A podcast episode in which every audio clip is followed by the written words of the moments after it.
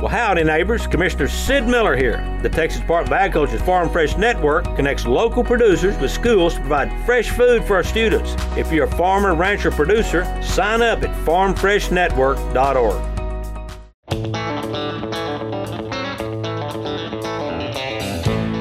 I'm Lisa Jones with Brian Jones Farms in Edcouch, Texas. You're listening to the latest news in Texas agriculture on Texas Ag Today.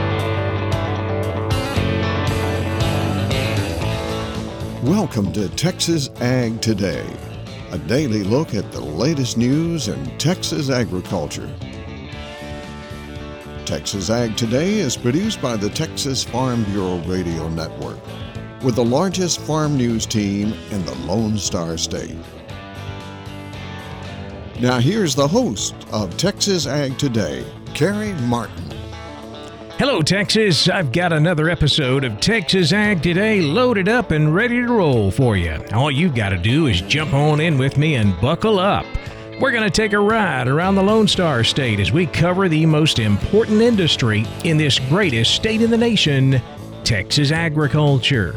In the news today, the Livestock Marketing Association is throwing its support behind the Right to Farm constitutional amendment. We'll have more on that coming up to kick off today's show. My name is Carrie Martin. I'm your host, along with the largest and most experienced farm news team in the Lone Star State. And we're all standing by to bring you the latest news in Texas agriculture, from the piney woods of East Texas to the rocky ranges of the Trans Pecos, and from the Panhandle down to the Rio Grande Valley. Too cool, too hot, too wet, too dry. We've seen it all this year as wacky weather took a toll on Texas High Plains crops. I'm James Hunt, and we'll talk about that on Texas Ag Today. Online permits are now available at participating national forests for cutting Christmas trees. I'm Tom Nicoletti, and I'll have more on Texas Ag Today. A swing in cattle inventories is coming as the market shifts to rebuilding herds. I'm Michael Clements, and I'll have that story coming up on Texas Ag Today. We'll have those stories plus Texas wildlife news and a complete look at the markets all coming up. The Livestock Marketing Association is throwing its support behind Proposition 1. Prop 1 is the Right to Farm constitutional amendment. Jesse Carver is the LMA Regional Executive Officer for Texas and Louisiana it is a pretty easy decision for our, our leadership to fall in and support our local Texas markets in the state of Texas because, you know, as you know, livestock auction markets are in the service business. We're, we're kind of a part of the chain and we rely on those producers, those farmers and ranchers to, to bring us a commodity to sell. And, you know, if we can we can help by supporting a constitutional amendment to protect their right to farm and ranch and be on the land, then then that ensures not only their their sustainability but our ours as well in the long term.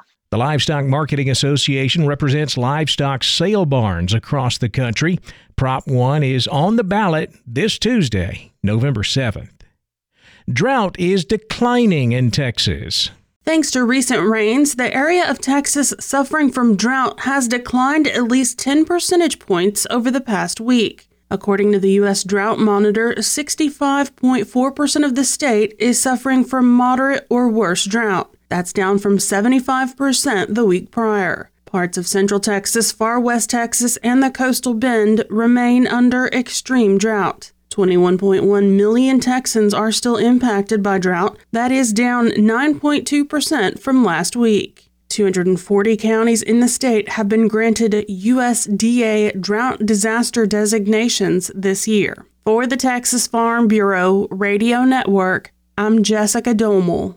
We have run out of time to get the 2023 Farm Bill done this year, but we may get an extension of the current bill. U.S. Agriculture Secretary Tom Vilsack. Number one, we're not going to have a farm bill passed before December 31st, but we do have to have an extension because we don't want the program to lapse because if it were to lapse, there would be serious consequences to the farmers, but also very serious consequences to the economy and to consumers. So I'm very confident uh, that we will see an extension. The question is how long that extension will be. I think the Senate leadership, in a bipartisan way, is suggesting a year Uh, I don't think they think it will take a year to get the Farm Bill done, but they think that's the easiest and simplest format to get the 60 votes necessary to get it passed in the Senate. Don't know if the House has got that same timeline, but I think the House is also recognizes they're not going to get it done before December 31st. Vilsack made those comments at the National FFA Convention in Indianapolis. Weather extremes took a toll on Texas High Plains crops this year. James Hunt has the story from Amarillo.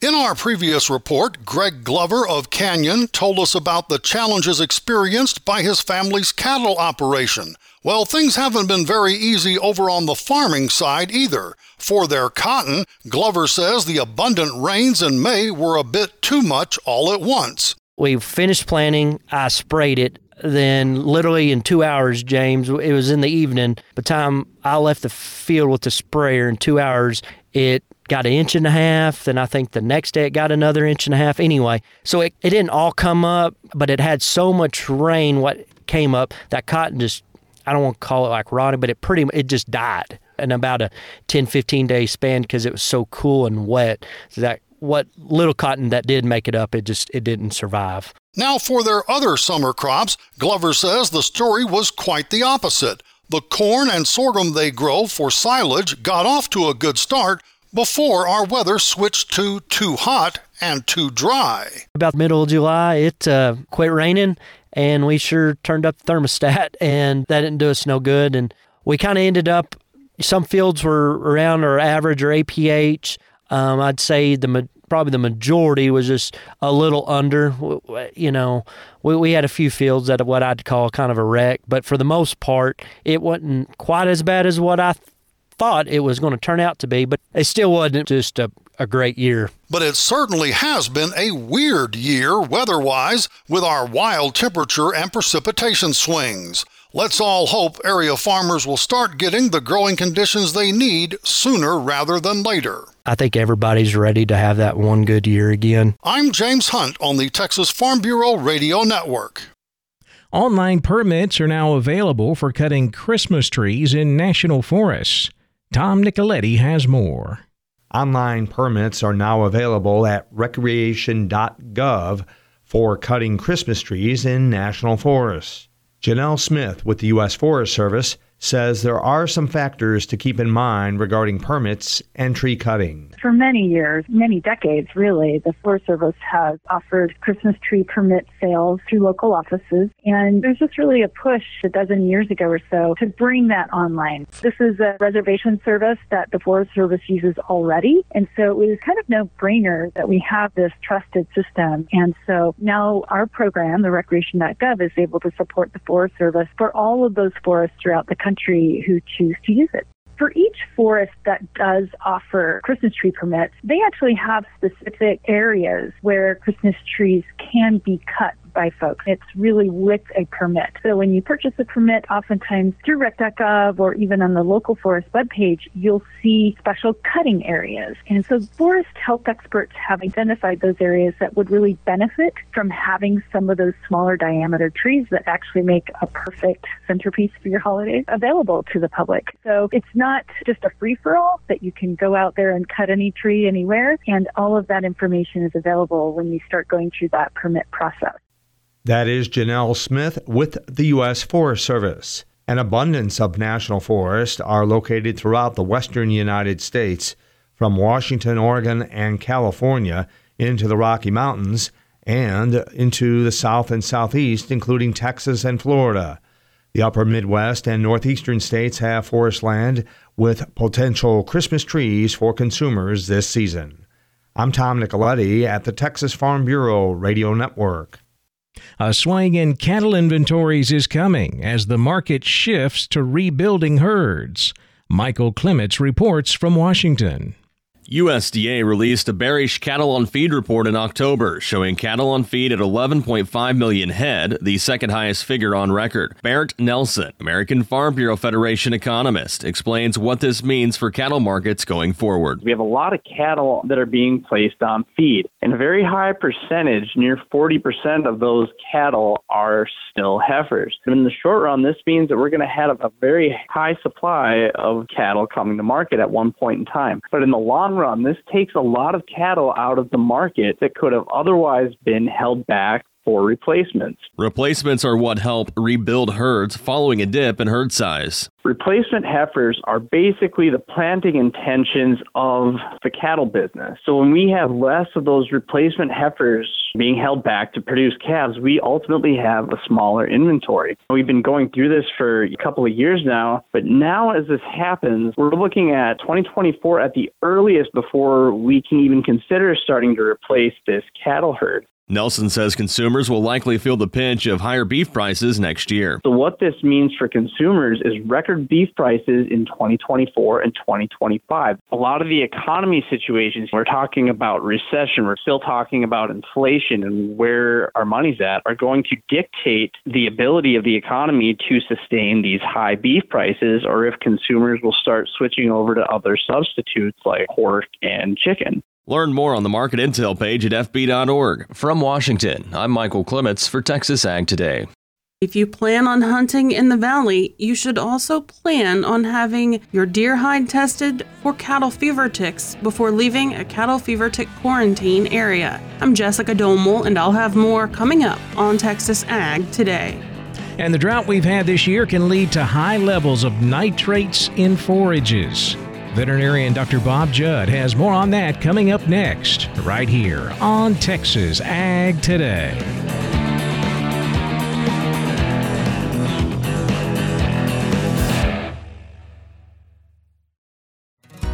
Well, howdy, neighbors. Commissioner Sid Miller here. The Texas Department of Agriculture's Farm Fresh Network connects local producers with schools to provide fresh food for our students. If you're a farmer, rancher, producer, sign up at farmfreshnetwork.org. Texas has lost over 2 million acres of agricultural land in the last 25 years. That's a threat to family farms, our economy, and our food supply. This is State Representative DeWayne Burns, and I'm here with my friend, Super Bowl champ, and Dallas Cowboy legend, Jay Novacek. You know, I've been a real cowboy my whole life, so I'm asking everyone to go out and vote for Proposition 1, the Right to Farm Amendment that this guy, DeWayne Burns, actually wrote. Whether you're a cowboy or not, this is important to all Texans. We all need access to safe and affordable food in the future. Proposition 1 protects our family farms and ranches so they can grow our food right here in Texas. On November 7th, please head to the polls and vote for Proposition 1, the Food for Texas Amendment. Yeah, come on, Texas. Let's do it Jay's way. Vote for Prop 1 and then spread the word with your friends and family. Learn more about Proposition 1 at right2farmtexas.com. That's right, the number 2 farmtexas.com.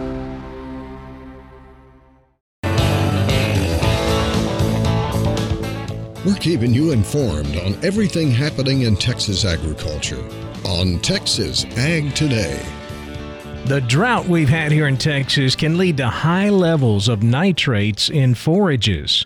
Dr. Bob Judd says these nitrates can be toxic to cattle. Plants readily take up nitrate from the soil. Once in the plant, nitrate is converted to nitrite, then ammonia, and finally into amino acids and proteins. Environmental stress, like a drought, can slow down photosynthesis and plant metabolism and lead to excessive levels of nitrate in the plant. While frost can be a stressor for increasing nitrates in the forage, frost can also lead to increased prussic acid levels in sorghum forages. But this is not the same as nitrate poisoning, as prussic acid levels in stored forage will decrease over time, while nitrate levels will not decrease. When ruminants like cattle, sheep, and goats consume excessive levels of nitrate in their diet, nitrate is converted to nitrite by microbes in the rumen faster than it can be converted to ammonia, amino acids, and eventually protein. Accumulated nitrite in the rumen, which is the first stomach compartment in ruminants, is then absorbed into the bloodstream where it prevents oxygen transport, which leads to death. Cattle and sheep are sensitive to nitrates, and the fetus in pregnant animals is very sensitive. So if you have some forage with increased nitrates, one method of handling is to mix this high nitrate forage with low nitrate forage. It is best to mix the forages and feed at the same time, but if this is not possible, feed the low nitrate forage first to fill up the cows, and then feed the high nitrate forage. You may want to test the mixture or at least test the low nitrate forage to make sure it is low enough. All stresses can lead to high nitrate in forage, and we certainly have had plant stresses in Texas this summer, so be sure and test your forage for nitrates. I'm Dr. Bob Judd. This is the Texas Farm Bureau Radio Network. Deer hunters in the Rio Grande Valley can help prevent the spread of cattle fever ticks. Jessica Domel has the story in today's Wildlife Report. As we told you on our last show, Texas deer hunters play a critical role in protecting cattle across the state and the nation from the deadly cattle fever tick. For that reason, deer and exotic hunters who plan to take the hide from the animals they harvest out of a cattle fever tick quarantine area are required to have the hide inspected and treated before leaving the area. There are currently cattle fever tick quarantines in parts of the following counties Cameron, Hidalgo, Jim Hogg, Kenedy, Starr, Willacy, and Zapata counties. According to the Texas Animal Health Commission, deer and other exotics can carry cattle fever ticks on their hides. When those hides are taken to an area of the state or the nation that has not been exposed to cattle fever ticks, it puts cattle in that area at risk. The Animal Health Commission says cattle fever ticks are the most dangerous cattle ectoparasites in the United States. They're capable of carrying and spreading parasites to cattle, causing bovine babesiosis or cattle fever. Babesiosis attacks and destroys cattle's red blood cells, causing anemia, high fever, and enlargement of the cow's spleen and liver. It ultimately leads to the death in up to 90% of cattle that have had no prior exposure to the parasite. Ela Benavides, TAHC Regional Manager, joins us with more. Imagine if you had 50% death loss, how that would affect so many markets. The price of beef would skyrocket, the price of leather goods would skyrocket. Everything that is via cattle production we would see a huge increase in price because of the shortage of cattle. Contact information for hide inspections and other details are available on the TAHC website. For the Texas Farm Bureau Radio Network, I'm Jessica Domel. It's time to check the markets. We'll be back with a complete look at the livestock, cotton, grain, energy, and financial markets coming up next. Keep it right here on Texas Ag Today.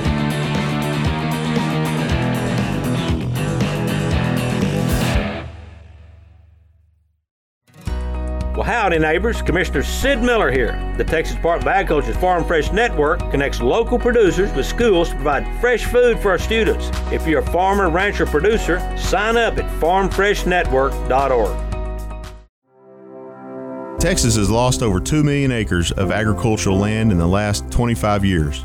That's a threat to family farms, our economy, and our food supply. That's right. And there's a huge digital divide in our state. There are still large parts of rural Texas that have little to no access to high speed internet. I'm State Representative DeWayne Burns. And I'm State Representative Trent Ashby. We're here to ask you to vote for Proposition 1 and Proposition 8. I wrote Prop 1 to protect your right to farm and ranch. It will prevent the abuse of regulatory power, protect the backbone of our rural economy, and ensure safe and affordable food for all Texans. And I wrote Proposition 8, which will create the Broadband Infrastructure Fund to address important upgrades for public safety and provide resources for broadband access in rural hospitals and schools. Let's head to the polls November 7th and vote for Prop 1 and Prop 8. Political advertising paid for by Texas Farm Bureau and Texas Broadband Now PAC.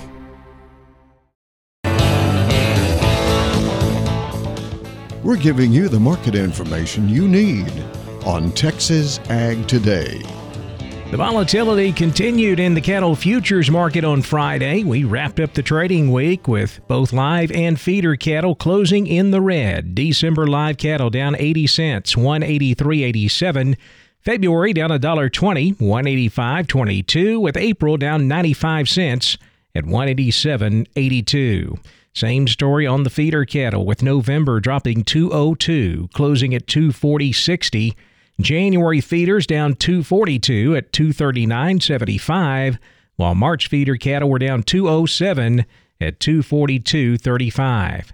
Cash fed cattle market mostly quiet for the week. Feedlots here in the southern plains have been holding out for better money. Now, we did see some sales earlier in the week at 185 here in the southern plains, but that was only two, 300 head, so really not enough to establish a market. Feedlots asking 188 this week and trying to hold out for better money. In the northern plains, we saw some sales in Nebraska at 185 on a live basis, 292 dressed. That's steady with last week. Boxed beef was lower Friday. Choice down $1.86, 302.67. Select down $1.80 at 272.54. Now let's check the auction barns. We're walking the pens with Larry Marble. Doug Bass from Cattleman's Columbus is in the alleyway this morning with me. Doug, how was your Wednesday sale? I had a good sale, Mr. Larry. Uh, we ended up with 769 head of cattle. Uh, market looked really steady the last week. Uh, you know, sure enough, good, good market, real consistent. Good. Let's talk about it. Yes, sir. On your packer cows and bulls, thinner, lower yielding cows, 40 to 68. Medium flesh cows, 72 to 82. Better high yielding cows, 88 to 103. Lower yielding bulls, 80 to $1.02. Higher yielding bulls, 108 to $1.12. Didn't have any stocker cows yesterday. Uh, but said the calf market looked really good again this week. Uh, two to three weight steers 225 to 310 heifers 215 to 267 three to four weight steers 220 to 310 heifers 210 to 272 four to five weight steers 215 to three dollars heifers 190 to 287, five to six weight steers 210 to 258, heifers 185 to 243, six to seven weight steers 190 to 241, heifers 180 to 225, seven to eight weight steers 174 to 235, heifers 170 to 228, and your 800 to 1,000 pound steers and bull yearlings bring 145 to 228 heiferettes 135 to 185. Good. What was the count? 769. Did anybody tell you they're going to be back with cattle uh, this next week? Yes, sir. We've got some deals lined up uh, on some on some yearlings supposed to come next week. Uh, uh, a couple pretty good size sets. So looking forward to selling them next week. Tell everybody how to get a hold of you. Yes, sir. You can call me on my cell, 979-877-4454, or at the office, 979-732-2622. Neighbor, my guest, Doug Bass, Cattleman's Brenham. You're listening to the Texas Farm Bureau Radio Network on Texas Ag Today. Back over to the futures market now. Lean hogs finished lower Friday. December hogs dropped a dollar fifty-two, seventy-one, seventy-five. February hogs down 75 cents at 75.47. Class 3 milk was lower. December milk down 7 at 17.28 a hundredweight. Cotton market closed lower to wrap up the week on Friday. Cotton has been under a lot of pressure over the last week. We saw a lot of speculative selling in the market, also traders repositioning as we transitioned from October into December. For the week, cotton lost almost 5 cents.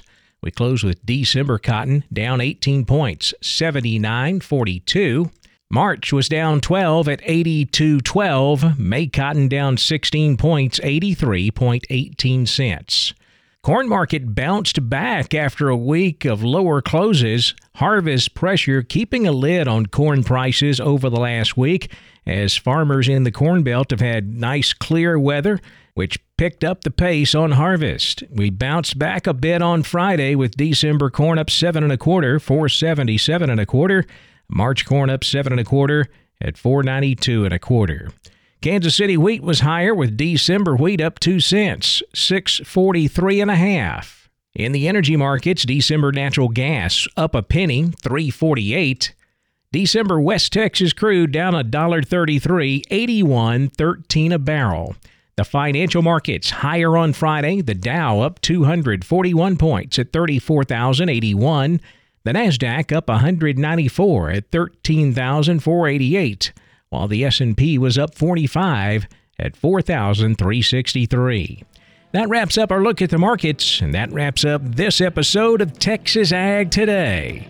I'm Kerry Martin. Hope to see you back here next time as we cover the most important industry in this greatest state in the U.S. of A.